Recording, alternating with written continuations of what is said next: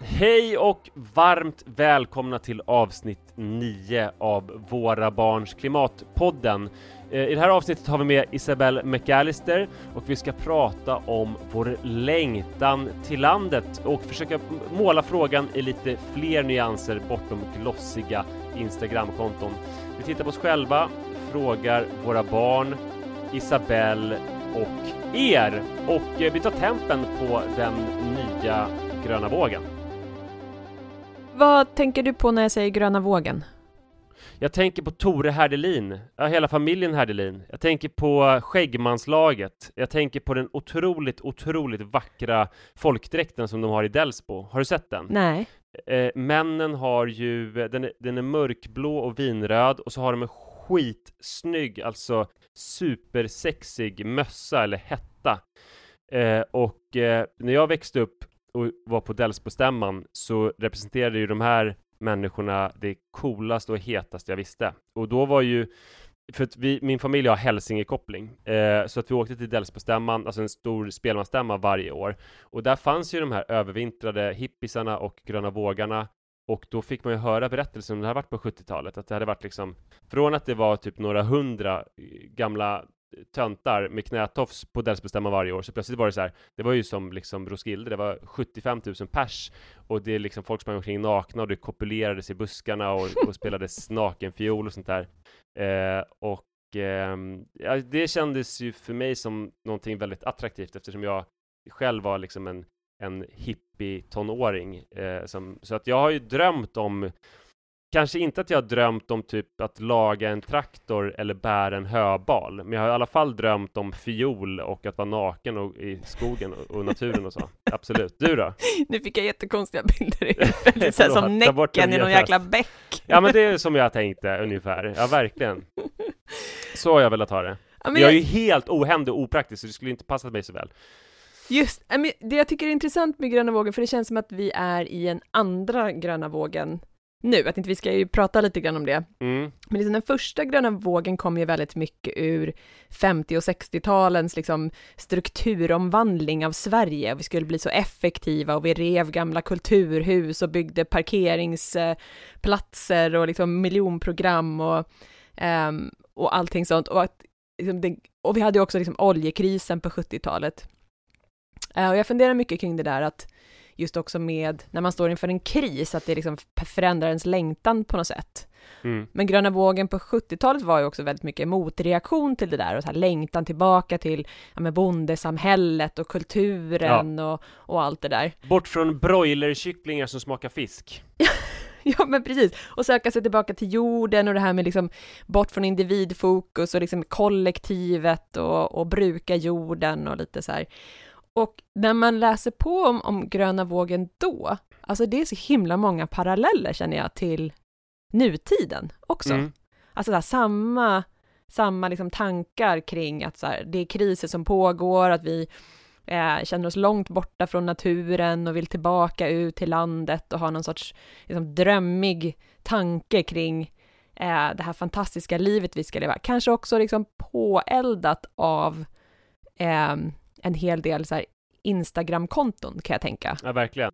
Så här, fin inredning och liksom... M mysiga bilder. Ja, och blomodlingar ja. och uh, jag känner jag sugs lätt in i det där själv, i så här, drömmen om det goda livet på landet. Men sen vet ju jag att så här, det är inte alltid så, liksom. Nej, men det finns ju, det finns ju liksom två olika gröna vågen parallellt. Det finns ju eh, typ eh, den lite mer 70-talsosande omställningsgröna vågen där man, alltså som kanske de mest kända offentliga personer som förfäktar den skolan är ju eh, Kalle Zackari Wahlström och, och, Britta som har köpt en gård och som strävar mot självhushållning och sådär. Eh, men sen så finns det ju en annan typ så här det kan man kanske då inte kalla en gröna våg, men en, en stor del av utflyttningen post pandemin är ju folk som har det bra och som har insett att vad fan, det var ju jättemysigt att hänga på mitt fina skärgårdsställe eller i Åre. Och nu har de ju faktiskt tagit in eh, såna här jättefina spanska mandlar på Ica och eh, Serignola-oliver, så jag kan nog vara här ändå. Och det, wifi finns det oliver, finns det internet, då drar jag. ja. ja. men jag tycker man märker det skittydligt man är på, det, man behöver inte ens vara i Åre, man kan vara på ICA i Duved, att så här, vad vill en stockholmare ha? Kommer du ihåg eh, tv-serien eh, eh, Tre Kronor? Ja, gud. Ja, där kom ju en familj eh, som hade, de hade ambassadörsfamiljen. Eh, jag minns inte exakt vad de hette och sådär, men de kom, de kom där till Mälarviken eller vad det hette. Eh, de hade flyttat hem från typ Italien eller så ett, ett flott ambassadörsliv och sen så frågade de på ICA om det fanns soltorkade tomater och ICA-handlaren bara, Roine eller Reine var bara, eh, nej vi har inga soltorkade tomater här. Eh, och nu var liksom, det har höjts ett snäpp på 20 år, att i Duved nu så är det liksom så här om det inte finns Pata Negra så har man inget existensberättigande. Du kan inte sälja, du kan inte handla med stockholmare överhuvudtaget, ungefär. Nej men precis, jag tänker att det här är ju eh, något som många som bor ute i landet har ett jätteproblem med såklart, att så här, stock, ja. rika stockholmare köper upp torp, driver upp priser eh, och är aldrig där. Eh, eller så här, ta vispen. Liksom. Mm. Ehm. vispen mm. är eh, det, det föredrag, det, det mest omsusade eh, transportsättet i den här podden. Det är någonting som vi ofta återkommer till. Ja, men precis. Och det här mm. kanske är motsatsen till hållbarhet då. Att, eh, för jag tänker att det finns ju alltid en, en inkomstdimension i det här också. Det behöver inte alltid finnas det. Jag menar, jag har ju kompisar som har på riktigt lämnat och flyttat ut och liksom skaffat gård och sådär. Och de är ju väldigt noga med att påpeka så här, det här är ju inte som det ser ut på Instagram, utan det är, så här, det är hårt jäkla ja. slit och det är liksom djur och det är tidiga morgnar och det är inte lätt. Och jag tror att samma sak att på 70-talet var det många som drömde om det där livet, flyttade ut och sen några blev kvar, men andra sket i det där, tyckte det var för jobbigt liksom.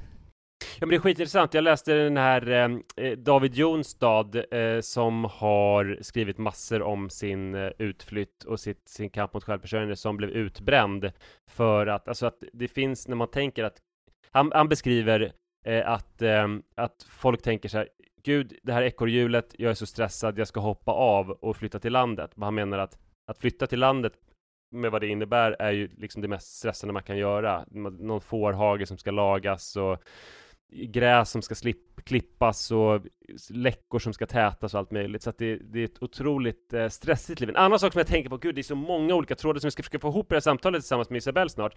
Det är att, att jag har en känsla om när jag läser om det här att gröna vågen på 70-talet handlade ju ingenting om miljön, om den typen av hållbarhet, utan det handlade om en, eh, en livsstilshållbarhet, att det var ohållbart att vi ska bo i en smutsig stad med avgaser där vi inte kan släppa ut våra ungar, utan vi vill tillbaka till naturliga ideal och leva ett, ett naturligt liv. Eh, men där var det väl egentligen så, tänker jag mig, att de som flyttade ut var de som tänkte minst på hållbarhet för klimatet, men politikerna som byggde miljonprogram i Bredäng tänkte på stordriftsfördelar och hur vi kan, alltså på, det kanske på ett sätt så här var mer en spjutspetstanke eftersom vi nyligen hade varit i ett jordbrukssamhälle. Men de tänkte på stordriftsfördelar och hur vi ska kunna leva i framtiden, väldigt många människor tillsammans och sådär.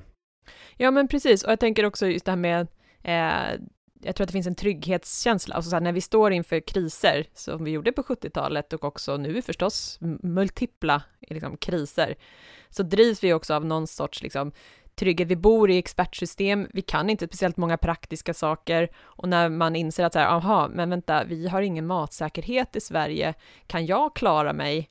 Jaha, jag bor här. Att det finns en, en, en, en kärna av att vi söker trygg, mycket mer trygghet när det mm. är kriser runt oss i världen. Ja. Och jag tror att mycket av det som vi ser nu är ju dels det, eh, att vi liksom söker trygghet, men också jag tror eh, för många av oss, just att så här, men vi ser fler kriser framför oss, vad är ett tryggt liv då för mig och mina barn? Vad ska de få växa upp? Eh, och jag har ju också andra vänner som flyttar från storstadsområden för att förbereda sig. Alltså lite mm. mer så här prepper, um, tanken. Liksom. Så att jag tror mm. det finns många olika, liksom, det finns Instagram-utflyttarna, som så här, stockholmare som köper torp, sen finns det preppers, sen finns det liksom, ja men de som vill flytta ut på riktigt och leva en annan typ av livsstil. Um, och sen finns det såklart liksom, folk som tänker på, vad vill jag att mina barn ska växa upp någonstans? Vad vill jag ge mina barn? Så att mycket av de här skiftena tror jag sker ju också vid tidpunkter när vi tar stora livsbeslut. Och när man får barn är ju ett sånt, där många till exempel flyttar flyttar ut från stan eller flyttar till en förort eller flyttar ut på landet. Så man säger, men jag vill ge min, mina barn någonting annat. Men hur tänker ni? Har du, eh, hur tänker ni kring, vill ni flytta till landet eller är ni nöjda där ni är? Alltså, jag vill, alltså jag har också en, en sån här dröm om att flytta till landet, men jag tror att jag är eh, Alltså varken jag eller min fru är särskilt praktiska och händiga, så vi är liksom inte riktigt lagda åt det hållet. Eh, tyvärr. Alltså att, att göra det på riktigt. Alltså för mig skulle det mer kanske funka med den här medelklassutflytten med bra wifi. Jag kanske inte skulle vara beroende av spanska fina mandlar, vad de nu heter, och pata negra-skinka, men men jag skulle vara beroende av att inte behöva fixa en fårhage och sådär. Så jag har ingen dröm. Jag har en dröm om att flytta liksom längre bort, men inte att vara självförsörjande, för det känns som att det funkar för dåligt med den personen. Vi köpte ett, ett ställe på en ö och det var ju en jävligt dum idé. Alltså jag är ju liksom det stora skämtet på ön för att jag liksom inte kan någonting eh, om någonting och är så beroende av grannarna och sådär. Och jag, det som jag kan är liksom saker som är svåra att bidra med till grannarna, typ skriva en text eller klippa en podd eller så, är ingenting som de efterfrågar riktigt. Så att jag, I postapokalypsen är dina skills inte så attraktiva. är inte så jätteefterfrågade. Jag bor ju eh, i Mälarhöjden precis så nära man kan komma Bredäng. Jag bor liksom i en, en ett en rik villaområdes precis utkanter. Våra hus byggde, jag bor i nybyggt radhus som byggdes typ som en krockkudde mellan Bredäng och Mälarhöjden. För att Ålgrytevägen som går framför vårt hus är den skarpaste klassgränsen som finns i hela Sverige. Om man går över den gatan så fördubblas eller halveras medelinkomsten beroende på vilket håll man går åt. Så att eh, det är typ som ett eh, projekt och vi bor i hyresradhus. Och eh, eh, så på ena sidan är det mest eh, lägenhetshus och på andra sidan är det mest väldigt flådiga villor. Och sen så bor vi precis vid vattnet och på, vid ett naturreservat som heter Sätraskogen. Och om man tar vägen mot Mälarhöjden så kan man inte gå längs strandlinjen för där är det massa dyra kåkar. Men om man går mot Bredäng, Sätra, Skärholmen, Vårby eh, så kan man gå längs vattnet hela vägen. Så bor jag, vid Mälaren. Mysigt. Men Manne, vad säger dina barn? Vill de flytta ut på landet? Jag frågade min yngsta dotter idag. Jag ringde hem till henne för jag sitter och jobbar och hon är hemma och är sjuk. Och först när jag ringde henne så sa hon så här. Jag frågade var vill du bo någonstans? Skulle du vilja bo antingen som vi gör nu eller mer i stan eller mer på landet? Och då sa hon så här. Jag vill bo på landet för där är det mindre bilar. Man kan ta liksom promenader utan att vara störd av det och så. Och det är skönt att det inte är lika många människor. Och hon skulle bara sakna bussen, tunnelbanan och eh, vännerna. Men sen så ringde jag henne typ en halvtimme senare för att prata om något annat. Och då sa hon, du jag måste ändra mig. Alltså det stämmer inte riktigt. Jag tycker, alltså det, det, var som att hon kanske svarade vad hon tänkte att man ska svara i ett sånt här sammanhang, att man ska vilja flytta till landet. Men sen hade hon fått tänka lite och kommit fram till att hon bodde helt perfekt. För att hon har ju fort bussen och tunnelbanan. Eh, men hon tyckte att det var skönt att vi ändå har det här Sätraskogen och att eh, hon kan ju ta promenader utan att höra eller störas av någon bil som där. Och hon har sina kompisar. Så att hon vill inte flytta någonstans, varken närmare landet eller närmare stan. Hmm. Kom hon, landade hon i till slut. Just det. Ja, men jag har ju faktiskt också eh, frågat mina barn. Tänkte mm. vi kan eh, lyssna på det. Gud vad spännande. Vänta, sa du först innan du spelade, så, så sa du nog inte, för jag berättade var, var, jag bor någonstans och hur det är i förhållande till staden och landet, men ah, du berättade inte. Nej, just det. Nej, precis. Nej, men jag bor ju lite liknande. Ja, eh, utanför liksom, ja, precis. Så att vi har ju lite natur här, men jag har, jag har ju en sjukt, eh, sjukt stor landslängtan. Ja, men bor du nära Flaten eller? Ja, absolut. D där finns ju Flatenbad, det är ganska mm. trevlig så här grusrund att springa runt där, typ på fem kilometer, som är kuperad och fin. Och pulkabacke på vintern också. Det kan man verkligen mm. tänka sig, ja. Mm. Uh, nej men definitivt, jag har ju en, en jättestark landslängtan. Så vi får se. Det, det är min pensionsdröm. Du tycker inte att så här, Nacka reservaten, som det kallas i plural, och eh, Tyresta eh, mättar ditt behov av vildmark? Nej, eh, och jag tror ju till skillnad från dig att jag eh, vill nog bli mer självförsörjande. Jag, jag har en, en så här liten, liten tanke om att jag om några år faktiskt ska så utbilda mig, för jag tror också, jag känner, jag har inga praktiska skills, så att jag, jag måste skaffa mig lite bättre eh, självhushållningsskills, tänker jag. Vill ni helst bo i stan, på landet eller där vi bor nu, liksom lite mittemellan? Jag tror där vi bor nu. Mm, det är antingen stan eller där vi bor nu. För fast om vi bor i stan så är det väldigt mycket bilar. Jag Det tycker tycker jag. där vi bor nu. Och jag tycker faktiskt att det är dåligt med mycket, så mycket avgaser för personer. Så jag skulle hellre bo här. Hellre ja, här. jag med. Vad är det som är så bra med att bo här då? Det Vad gillar ni? Det knappt finns några bilar. Det är, det är ett jättelyxigt hus. Vi har en jättefin lekloft och ja. och det finns, det är väldigt lugnt här. Det är typ inga bilar som kör runt och ehm, är jättesnabba. Jag tycker det är liksom så här lagom varmt här. Det är Vi har inte- en jättefin trädgård. Det är inte så mycket avgaser för det är lite mer utspritt. Det är inte liksom att allting är i ett ställe. Men eh, Maggie får mycket plats att springa runt och leka. Maggie, vår hund, ja. Vad, hur skulle det vara att bo på landet? Det, Om vi flyttar skulle ut på vara, landet? det skulle vara nice. Lite för varmt. Eh, och det hade varit eh, nice för då hade vi kunnat liksom skaffa egen bondgård. Eh, kanske skaffa lite djur. Billy älskar djur. Eh, det är jag med. Eh, alla i vår familj älskar djur förutom mamma som är allergisk mot vissa djur. Men, Men hon det hade- gillar ju djur. Ja, men det hade varit eh, nice att få en bondgård. Det är liksom så här, man slipper gå och handla så mycket pengar på mat för då har man ju redan... Mjölk och ägg och så. Ja, då kan man ju odla egen mat. Ehm, Varför är det bra då? men så att vi slipper liksom använda så mycket plast. Ehm, för det är dåligt för klimatet och andra grejer. Ehm, för det är dåligt att också... ja, typ. Just det. Bra. Tack.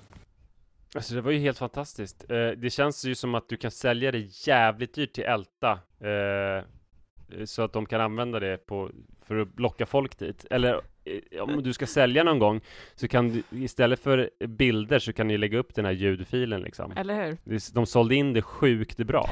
Vilket drömmigt boende ni har, vilket fantastiskt hus. och Ja, vad men, skönt för hunden att springa fritt. ja, eller hur? Men också lite roligt, jag tror att det är lite samma sak här dock, att så här, eh, framförallt min son vet vad mamma tycker att han borde säga. Han borde lyfta fram det här med klimatet på något sätt. ja just det, var ska jag få in det? Bilar, avgaser, ja väldigt gulligt. Men det verkar som de trivs bra. Du har gjort det bra. De trivs bra, men grejen är barn, Mm. barn trivs ju bra var de än bor, tänker jag. Alltså de behöver inte så mycket. Det är det lilla livet som är liksom, Om de inte surfar på internet och ser att andra bor mycket bättre än vad de själva gör. Ja, det, det kan, så man får eh, kontrollera informationsflödet. Då ska vi välkomna Isabelle McAllister som är känd för så otroligt många saker. Poddare, föreläsare, eh, författare, byggfixare eh, och för mig väldigt, väldigt eh, många minnen från fixarummet. Och det var ju någonting som har gjort att mina barn har tvivlat på sin boendemiljö i och för sig. Välkommen eh, Isabelle McAllister! Hej, hej, tack så mycket. Och jag sa inte nu att du är också kre du är kreativ omställningsaktivist. Yes, sånt himla Mer och bra. mer så handlar det Ja. du gör, ditt värv, mycket om återbruk och eh, omställning. Ja, i, i stort sett bara.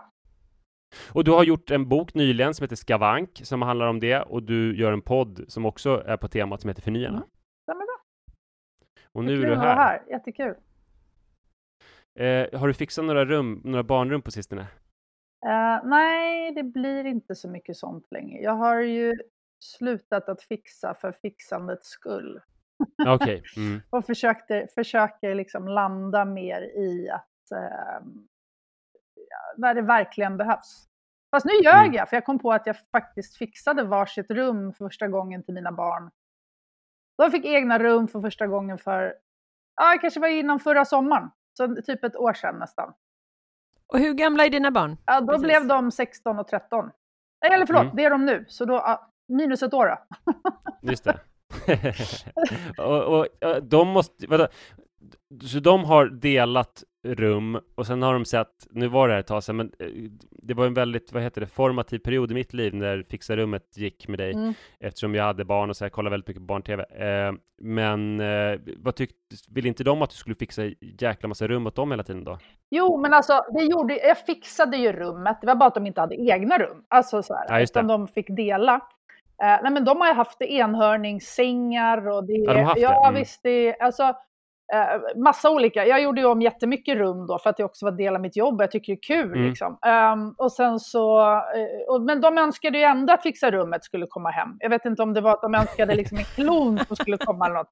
Och Ja, många det. föräldrar, lite som du var lite inne på där, alltså var ju inte jätteglada i mig kanske. Jag tycker så här, jag har gjort jättefint, jag har satt upp posters på väggen i ram och allting och liksom så här, det kommer det så här helt galna piratskepp och allt Ja, jag vet. Uh, nej, och det önskade ju mina barn också, fast de typ hade det. Så att ehm, Ja.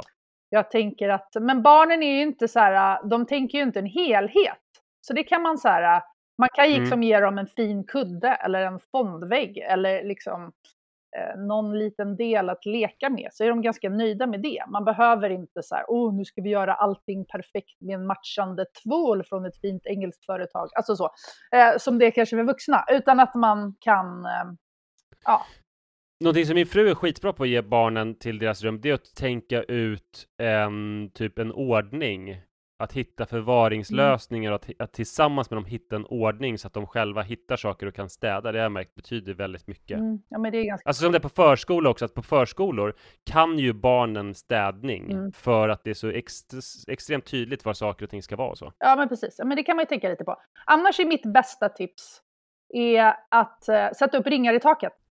Till alla Just åldrar. Mina barn Mm. var, eller min yngsta i alla fall, jag tror att han, han kunde inte ens gå. Så att han stod på en skateboard och hängde de där ringarna. Och det har fått, jag har fått barn i min närhet som inte har varit så fysiska att faktiskt röra på sig och det är uppvisningar och det är liksom, det är någonting med att det bygger ut så här, synapserna och muskelminnet så att man tränar det genom att liksom röra på sig. Så jag tänker nu när det är så mycket skärmar och sånt så försöker jag få in, så jag tänker fågelfisk mitt emellan. Kan de klättra? Kan de krypa? Kan de gömma sig? Eh, alltså att man försöker få in det i rummet. Liksom. Så. Hur vet du när man kan lita på taket? Och vad man behöver för skruvar? Men annars så skulle du ju få taket på huvudet. Så att, eh, Ja, det vill man inte. Alltså, menar, ett tak är ju alltid bärande någonstans. Eh, Okej. Det man inte ska göra är att sätta upp sådana där grisknorrar som är ganska feta, ni vet Mm. sådär som är liksom, Mm. utan att det finns, eh, nu när det är så poppis också med så crossfit och sånt, så finns det sådana, Mm. det är som en halv, eh, en halv ögla och så är det som en platta och så är det hål i plattan. Och då kan du använda typ 20 centimeter långa skruvar. Och då någonstans finns det ju alltid en bärighet. Ah. Mm. Så att eh, det brukar gå bra för det mesta. Jag ska fan sätta upp det idag. Ja, gör det. Och så gäller det att köpa, inte ringar som är så billiga i stål, utan du ska köpa typ crossfit-ringar som är lite större, finns i trä, liksom så. Och det är jättebra för vuxna också, så kan man hänga, alltså så här, när man tappar koncentrationen så bör man ställa sig upp och röra på sig. Eh, och då Mm. hjälper man barnen med det. Hur många boenden har du just nu och varför? Eh, jag har ett boende inne i mitt i stan i Smeten på Stockholm, vid Medborgarplatsen på Söder, eh, en lägenhet. Och sen så har jag ett hus i Leksand som jag har fått ärva av min eh, svärmor. Ehm, som är en gammal gård var barnen är åttonde generationen. Ehm, Mm. Typ. Så att den har funnits i släkten länge. Så de två boendena har jag, som är värsta lyxen, som jag älskar. Det här är ju, tycker jag är så intressant, för du har ju så här bästa av båda världarna här. Du har både så här stadspulsen och landet. Mm. Vad gillar du bäst? Jag längtar så mycket till landet. Jag skulle kunna flytta i eftermiddag. jag är så trött. Jag har varit en sån som alltid älskat storstan. Alltså så här, som har typ så här pussat på tunnelbanan när jag kommit hem till stan när jag varit någonstans. Som har älskat så här, Sao Paulo, 25 miljoner invånare. Ge mig bara tokerier och mycket liksom betong. Och nu är jag så, jag är så färdig med det. Jag funderar på dina barn. Mm. Vad tycker de bäst om att vara? Och skulle de vilja flytta till landet? Ja, men alltså min 13-åring, aldrig i livet. Alltså han vill ju inte ens åka till landet nu, han är den åldern. Och han har liksom alla sina kompisar här och, och, och, och ser liksom ingen vits. Man skejtar och spelar ba, alltså så här, bara urbant liksom häng.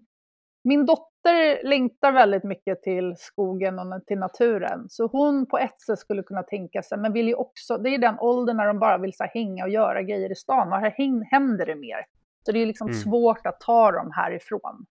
Men jag märker på min dotter att hon har så här enorm längtan till naturen. Så vi försöker göra så här, åka på söndagarna, så här, åka ut och bara sätta oss i en skog typ, utanför stan.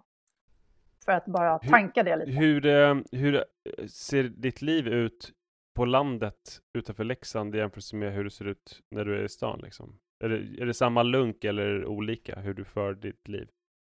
Uh, nej men jag skulle säga att det är nog ganska mycket samma just nu och som jag har jobbat hemma och så vidare. Men jag har jag tycker att jag har mer plats att göra sådana saker som jag tycker är roligt på landet. Alltså mm.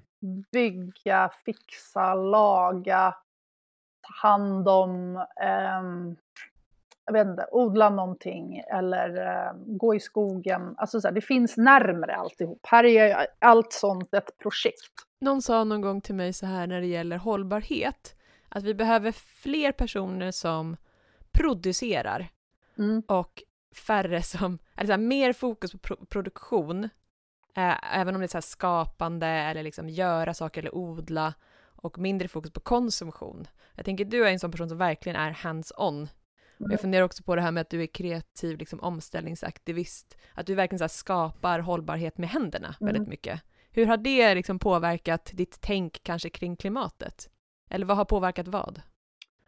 Nej men, eh, jag vet inte vad, jo men vad som har påverkat var är väl kanske att jag har levt och kommer från en sån här äh, design och inredningsvärld. Och även om jag har jobbat med DIY och återbruk väldigt länge så, så är det ju såklart att, alltså precis som att konsumtionsrapporter säger att den som handlar mycket second hand handlar också mycket nytt. För att det är liksom konsumtionen man är ute efter mer än att det kanske är second hand-grejen.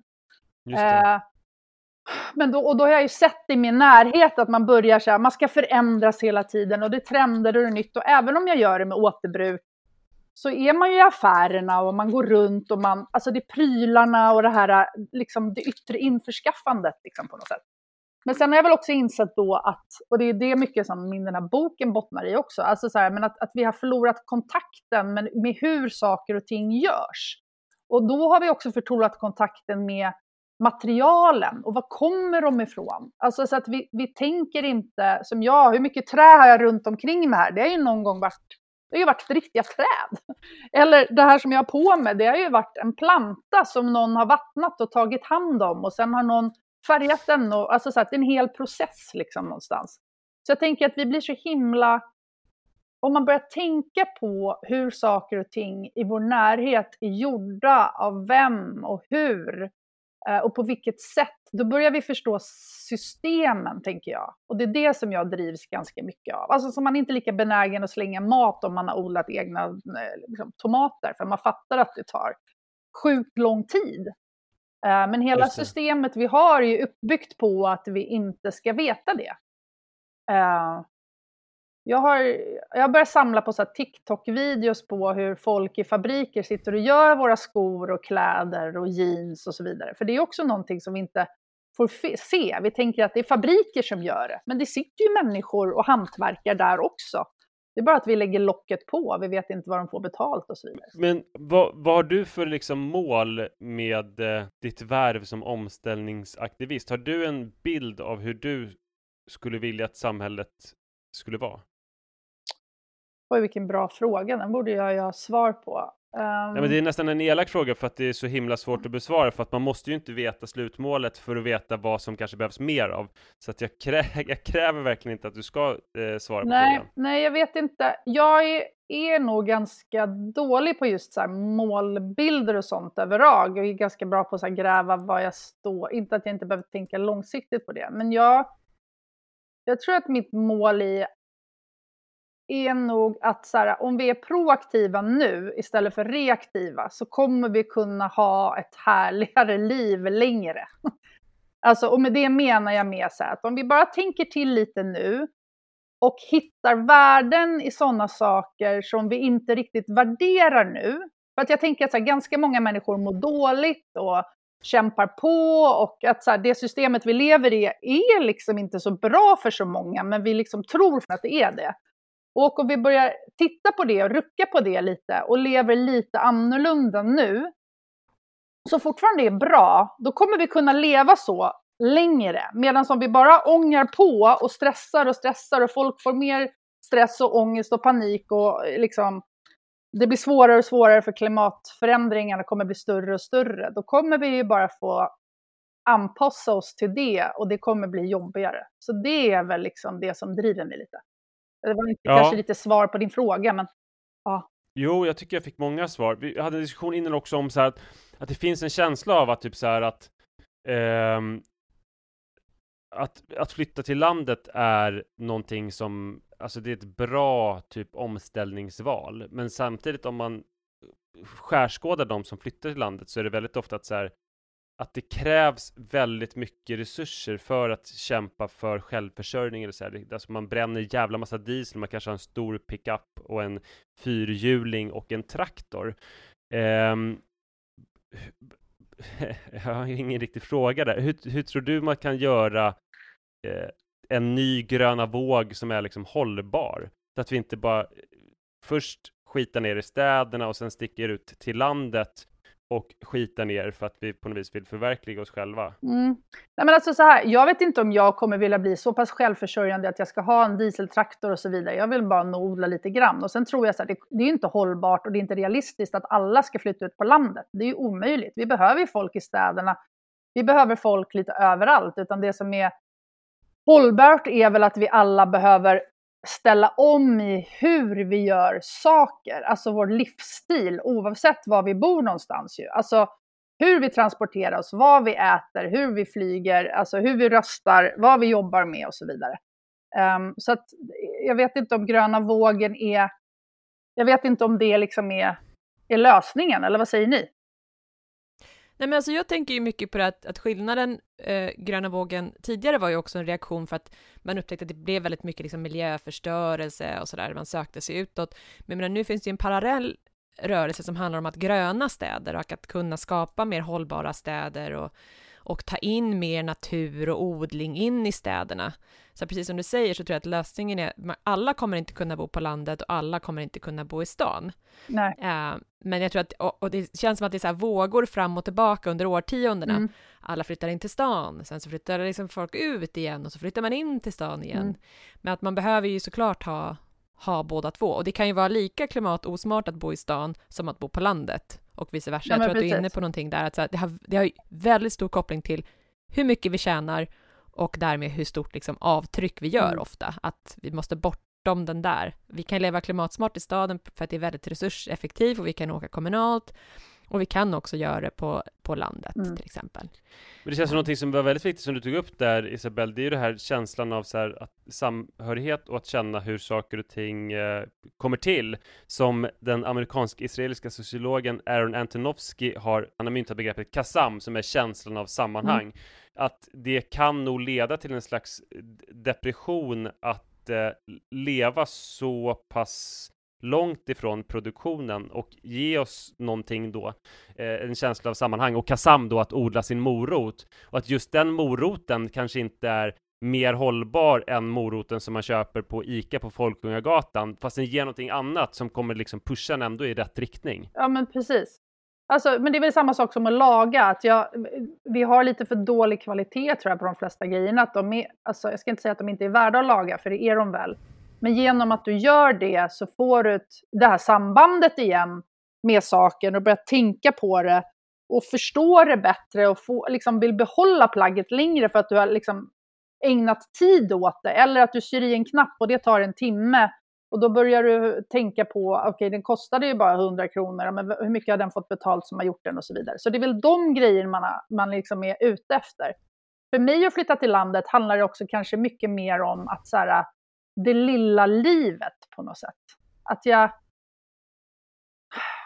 jag ägnar ganska mycket tid åt att så försöka skala av vad det är som jag verkligen behöver och vad det är jag tror att jag behöver. För det är så himla svårt nu tycker jag, att man, så här, man går, när man går i stan och det är alla butiker och grejer så här, det, det är ju som att vara liksom i en välfylld godisaffär när allting är så ganska billigt och liksom väldesignat och snyggt. Så. Och, så att jag har möjlighet att liksom bli den här andra personen, men vill jag det och behöver jag det verkligen? Men då tänker jag ju också, för du är ju är väldigt liksom inflytelserik också i sociala medier och har en hel del följare och sådär. Hur tänker du, har, har ditt, har ditt liksom tänk kring det förändrats över tid? Eller har du känner du att du alltid har varit liksom stått för rätt saker som känns bra i magen? Uh, nej men jag tror jag var inne på lite det förut. Alltså jag har ju varit del av alla de här tv-programmen och inredningstidningarna och så vidare. Alltså jag har väl manat till att byta ut saker av bara farten. Um, alltså jag har ett bagage liksom, precis som många andra.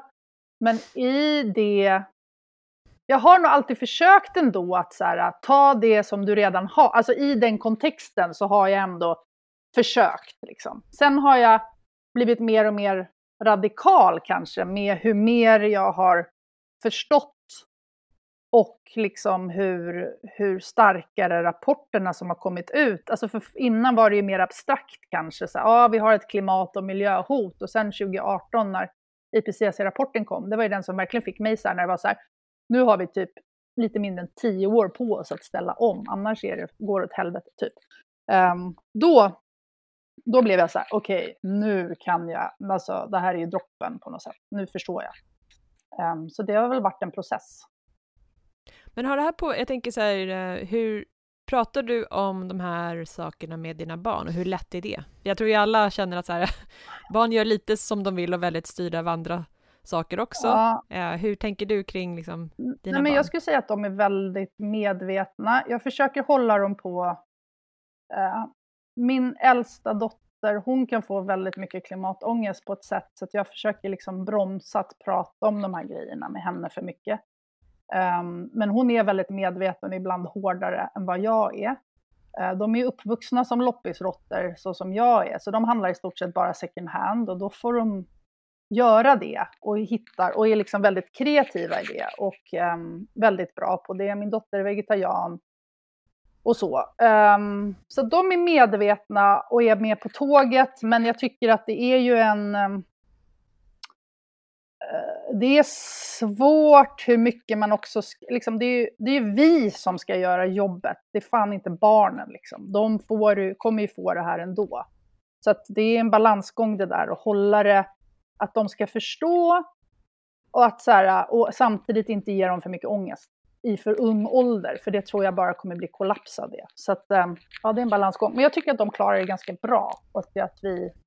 Men när jag sitter och, liksom, och blir förbannad och så här, då försöker jag hålla mun ibland när jag har den äldsta bredvid mig för att hon inte ska bli för påverkad av det. Mm. Mm. Jag tror att eh, du sitter ju på så sjukt många bra lifehacks och tips och så vardagstricks som jag tror att våra lyssnare är väldigt sugna på att höra. Har du några andra så bra um, tricks kring hur vi kan tänka annorlunda eller göra annorlunda i vardagen? Vad är dina bästa um, råd? Nej, men det är nog att börja, alltså så här, föra in lite mer av tänka med händerna som jag brukar säga. Alltså så här, om det nu är att odla något litet eller eh, laga någonting eller eh, bygga någon, alltså någonstans där man gör mer saker med, med kroppen och inte bara med huvudet. Det, det tror jag på.